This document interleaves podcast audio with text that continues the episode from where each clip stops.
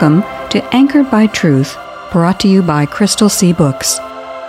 In John 14:6, Jesus said, I am the way, the truth, and the life. Our goal is to encourage everyone to grow in the Christian faith by anchoring themselves to the secure truth found in the inspired, inerrant, and infallible Word of God. When they arrived at the Jordan, they began cutting down trees. But as one of them was cutting a tree, his axe head fell into the river. Oh, sir, he cried, it was a borrowed axe. Where did it fall? the man of God asked. When he showed him the place, Elisha cut a stick and threw it into the water at that spot. Then the axe head floated to the surface.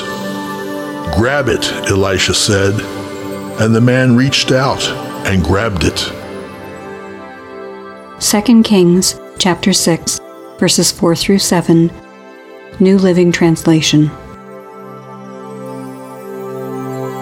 Then the Lord said to Moses, Why are you crying out to me?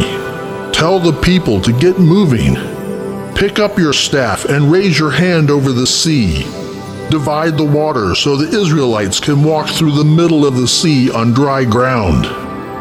Then Moses raised his hand over the sea, and the Lord opened up a path through the water with a strong east wind. The wind blew all that night, turning the seabed into dry land. So the people of Israel walked through the middle of the sea on dry ground, with walls of water on each side. Exodus chapter 14, verses 15 and 16, and verses 21 and 22. New Living Translation. Hello, I'm Victoria Kay. Welcome to Anchored by Truth, brought to you by Crystal Sea Books. I'm here today with R.D. Fierro, author and founder of Crystal Sea Books, and part time aeronautical engineer. That means sometimes when he's in one of his thinking spells, the floor of his office is covered with paper airplanes that never make it to the recycling container. We've suggested he just move the container closer to his desk, but he says that would reduce the analytical challenge of producing better designs. Anyway, today on Anchored by Truth, we're going to continue our analysis of miracles in the Bible by examining the types of miracles that are described in Bible stories and what we can learn from the fact that there are different types of miracles that God uses as part of His plan of redemption. RD, would you like to put some wind into our discussion by reminding us of some of what we've learned so far? Put some wind into our discussion? Really? Wind sounded better than hot air. Well, I agree with that. Anyway, Thus far in our discussion of miracles in the Bible, in the episodes of Anchored by Truth that we've discussed miracles so far, we've covered a few key points about how miracles are used within the Bible. One key point is that even though the immediate effects of miracles may vary widely, miracles are never random events. They always have a specific purpose in the Bible. And the basic purpose for miraculous events that are described in the Bible, the basic purpose for having those is that those miracles, which in the Bible are more often called signs and wonders, are used to validate authentic messengers of God, messengers such as Moses or Elijah, or in the New Testament period, the Apostle Paul. Second key point that we've covered in our discussion so far is that miracles in the Bible tend to be clustered during specific time periods that seem to have specific importance to redemptive history.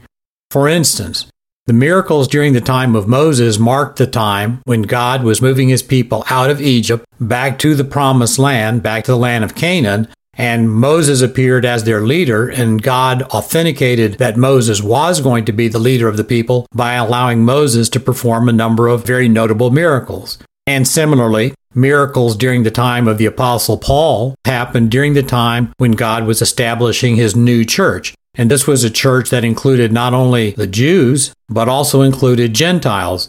So God was creating a new event within redemptive history that immediately followed Jesus' death and resurrection. So the miracles that were being performed by the Apostle Paul validated the fact that God had sent Paul into the world to spread the gospel throughout what we would have called at the time the whole Roman world. But during the Apostle Paul's time, there were also other Christians in the early church who were also performing miracles, weren't there? Yes absolutely correct that during the period of the early church, the Apostle Paul was not the only believer who had been given the ability to perform miracles. When Paul was still being called Saul, which was his name before God changed it, a believer named Ananias healed Saul's blindness that God had inflicted on Saul during his journey from Jerusalem to Damascus. And the book of Acts also says that Peter, Stephen, and Philip performed many miracles. And then there were a number of miracles during that period of the early church that were not attributed to the agency of any particular person, such as when the Holy Spirit appeared on Pentecost and gave all the disciples the ability to speak foreign languages that they had never learned. In fact, it's probably fair to say that during Christ's life and in the period immediately following Christ's death and resurrection, more miracles were performed than during any other single period of redemptive history. Now, I've often thought that this was one way that God was emphasizing that one part of redemption, the Old Covenant, which is basically described in the Old Testament, that God was emphasizing that the Old Covenant was ending and a new covenant, the New Testament, was beginning. But it's really important to note that even though there were a lot of miracles being performed during the period of the early church, that this proliferation of miracles seems to have lasted for only a fairly short period of time, a, a, reasonably short period of time when you look at the entire duration of redemptive history.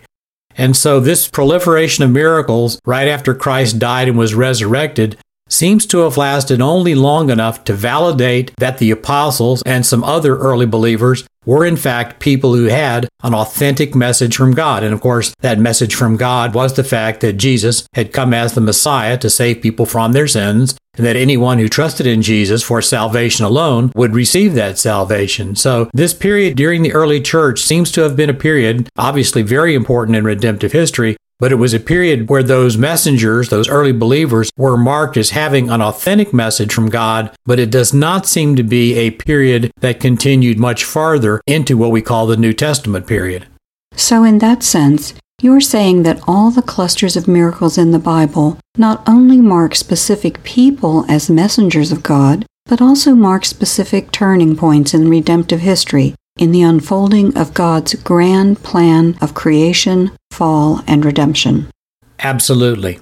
The proliferation of miracles in Moses' time marked the end of the Hebrew nation's sojourn in Egypt, which of course they had gone down there originally to escape the famine that was in Canaan at the time. Now, their sojourn in Egypt lasted probably longer than any of them expected. It lasted for a period of over 400 years, but during that period, the Hebrew nation grew from a group of about 80 people into a nation of over 2 million people. So that sojourn, that period in which the Hebrew nation was living in Egypt, marked a rapid period of development in the size of the nation.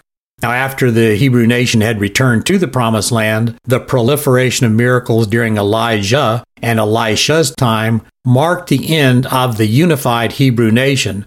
Before the period of Elijah and Elisha, for several hundred years, the Hebrew nation had existed more or less as a unified group of 12 tribes.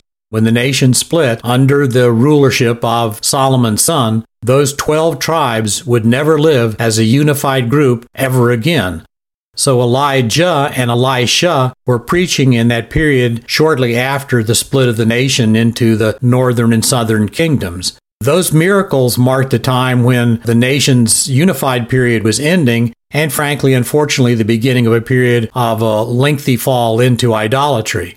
Now, the miracles right after the resurrection of Jesus marked the close of the period in which the Messiah, the promised one, had been anticipated but had not yet come.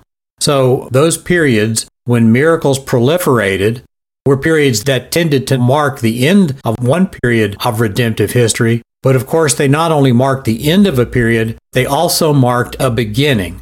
The time of Moses and the miracles that he performed marked the beginning of the Hebrew nation's return and occupancy of the Promised Land.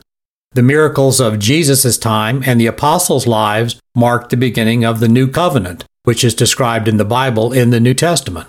And so all of this, the fact that miracles in the Bible serve to identify authentic messengers of God, and the fact that there are clusters of miracles that occur during specific points in redemptive history, this is one of the reasons that it's so important to have a very clear understanding of what miracles are and what they are not because there's a lot of confusion about miracles, about whether they just happen to occur sporadically or episodically. So the miracles that are used in the Bible have very specific purposes, and I think that by studying the miracles carefully, we can get greater clarity into who God is and how God is choosing to unfold his redemptive process. Because remember, the Bible is all about God's grand plan. He created everything, and then Adam and Eve sinned and rebelled against God, and that caused the fall. But ultimately, as soon as the fall occurred, God began a grand plan of redemption in which He plans to redeem a people for Himself, and ultimately, He's going to redeem all of creation from the effects of the fall. So, our starting point for today's discussion about different types of miracles is that even though there are different types of miracles described in the Bible, all of the miracles serve the same purpose to further God's plan of ransoming a body of believers from every nation, race, tribe, and tongue to join Him in fellowship for all eternity. But before we go too much further, it's probably a good idea to remind everyone the only reason that God can unfold a plan that spans millennia is because He is eternal and infinite. God can accomplish any plan He wants. There is no power in the universe or in any part of the created order that can prevent God from doing anything He chooses. And you say the fact that God uses His power to intervene in His natural order from time to time illustrates the fact that God is in control of all events, whether from a human standpoint their effect is great or seemingly insignificant, right? Exactly right. There are a lot of illusions and misconceptions about God that circulate in our culture today, even among Christians. Now, we certainly don't have time to tackle them all. At least not in this show. We have more shows coming. Well, we may not even get to all of them even then but we can at least provide some clarity about what the Bible says about God. And, especially for today, we can see what kind of lessons about God's character and purposes we can glean from the Bible's various accounts of miracles. So, for today, I'd like to focus on three episodes that we see in the Bible. Two of the episodes are ones of miracles, which again the Bible most often calls signs and wonders. The third episode is sometimes thought to be miraculous, but it really isn't. Okay, so what are the three Bible stories you want to consider? Well, today I want to take a look at the encounter between David and Goliath, which is not an account of a miracle. I also want to take a look at the two episodes that we heard in our opening scriptures. The first miraculous episode is the account of the prophet Elisha using a miracle for something that seems to be insignificant to us, saving an axe head from being lost in a river. The second miraculous episode is the well known incident when God parted the Red Sea to save the Hebrews from the Egyptian army. Hmm, this sounds like it could be interesting. Well, let's start with David's defeat of Goliath. Most scholars believe that David was just a teenager when he fought Goliath. And even though David's height isn't expressly given to us, many scholars believe that he was relatively short, even in a society where the average adult Hebrew man was less than 5 foot 6 inches tall. The Bible does tell us that David was very handsome, but I'm not sure that would have mattered very much to a Philistine warrior over nine feet tall that wore a coat of mail that weighed 125 pounds and carried a spear whose spearhead alone was around 15 pounds. To many people, a small Hebrew teenager, armed only with a piece of leather and a rock, defeating a massive, armored, seasoned enemy warrior would seem to be miraculous. The key word there is seem. True biblical miracles involve God interceding in the affairs of His creation in such a way that, for a limited time and for a specific purpose, God suspends the operation of what we would normally call natural law. I noticed that you said suspend natural laws, not violate them. Right, I did say suspend. Since God created everything, including how his creation behaves, God can do anything with his creation he chooses. Natural laws are really just descriptions of how matter and energy within creation normally behave. They are descriptive, not prescriptive. Since God created natural laws, they obey his commands. Now, the overwhelming majority of the time, natural laws govern matter and energy, but occasionally, just occasionally, God will suspend or change the operation of one or more of His natural laws. And the Bible calls those instances most often signs and wonders, but we tend to call them miracles. So you're saying that when David killed Goliath using a rock and a sling, God did not suspend the operation of any of his natural laws. The laws of physics governing the whirling of the sling, the motion of the rock, and the impact of the rock when it hit Goliath all operated normally, just as they would have had the two combatants been entirely different people. Yes. Now, I'm certainly not saying that David's defeat of Goliath wasn't providential and even remarkable. But God didn't need to change any natural laws for David to kill Goliath. When we did our Anchored by Truth series on the story of David and Goliath, we covered the medical and physical science that pointed out that a person who's skilled in the use of what's called the Balearic sling can generate enough of an impact by hurling a rock from that sling to kill a human being. Matter of fact, the History Channel tested a gentleman named Luis Pons Livermore, who is a Balearic sling champion. And what the History Channel did was erect a nine foot tall replica of Goliath and they positioned a load cell on the forehead of that replica. Now, according to trauma surgeon Dr. Mike Edwards, the force necessary to kill a human being from blunt force trauma is anything over 3,000 newtons or 3 kilonewtons. This force, when it's spread over the area of 30 square millimeters, causes a shock wave within the brain that essentially causes irreversible brain damage. So when the History Channel allowed Mr. Livermore to sling his stone at the replica of Goliath, not only did Mr. Livermore hit the load cell with impressive accuracy, but he hit the load cell with a force that measured 3.62 kilonewtons, and that was certainly more than enough force to kill Goliath. So all of that's occurring well within the realms of the ordinary operation of natural law. So God did not have to suspend the operation of any natural laws in order for David to kill Goliath using a sling. So when David killed Goliath, all of God's natural laws operated exactly as they should. But contrast that with the episode where Elijah raised the axe head out of the river that we heard about in our first scripture today. In that case, God did suspend the operation of one or more natural laws because solid iron objects aren't normally going to float when they fall in a river, are they? No, they're not going to. For an axe head to rise off the bottom of a river by itself without someone going into the river and fishing it out just doesn't happen when the normal laws of physics are in operation. Now, just for clarity's sake, let's make sure we understand the entire story. We only heard a part of it in our opening scripture. The reason that the men were down near the river cutting down trees was because they wanted to enlarge the building where the people had been meeting with Elijah, sort of a meeting place between the prophet and the people.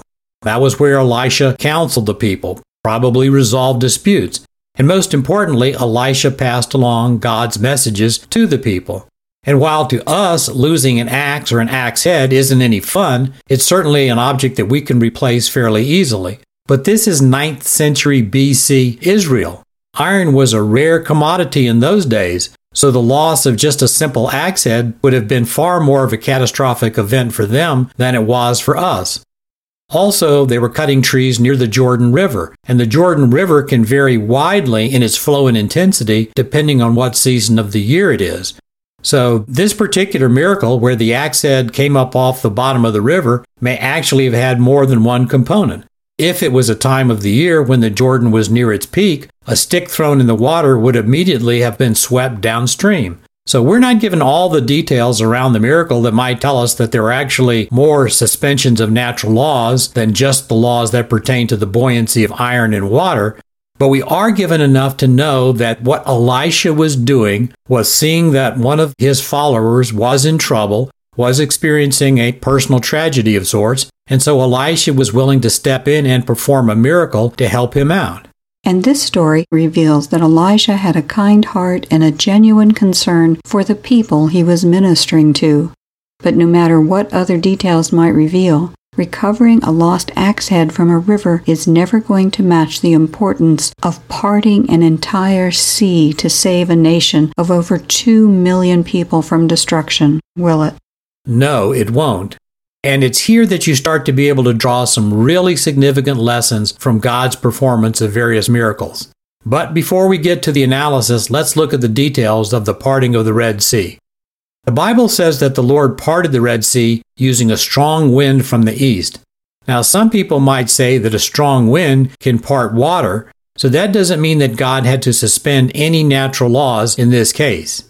True enough, but people who said that would be missing the point that while wind may part water, it rarely blows at a steady rate for hours on end. I mean, no matter how well organized the Hebrews were, it would take hours for two million men, women, and children to cross from one side of even a large lake to the other. And the Hebrews had not only to get themselves across, they had to carry all their possessions, and they had flocks of sheep, goats, and cattle that they had to move as well so the wind would have had to hold steady for hours, blow primarily on the water, not knock over the people and the animals, and create a large enough path through the water so the people could navigate an uneven sea bottom safely. And of course, do it all exactly at the right time when the Lord used an alternating pillar of cloud and fire to block the Egyptian army. I'm not sure I could catalog all of the natural laws the Lord manipulated while effecting the Red Sea crossing, but it has to be more than a few. Yes. So the Hebrew nation crossing the Red Sea was clearly a miraculous event, and even by generous standards, considerably more important of an event to redemptive history than Elisha rescuing a lost axe head. And I think that the comparison of these three incidents tells us a few things that are really important. Such as?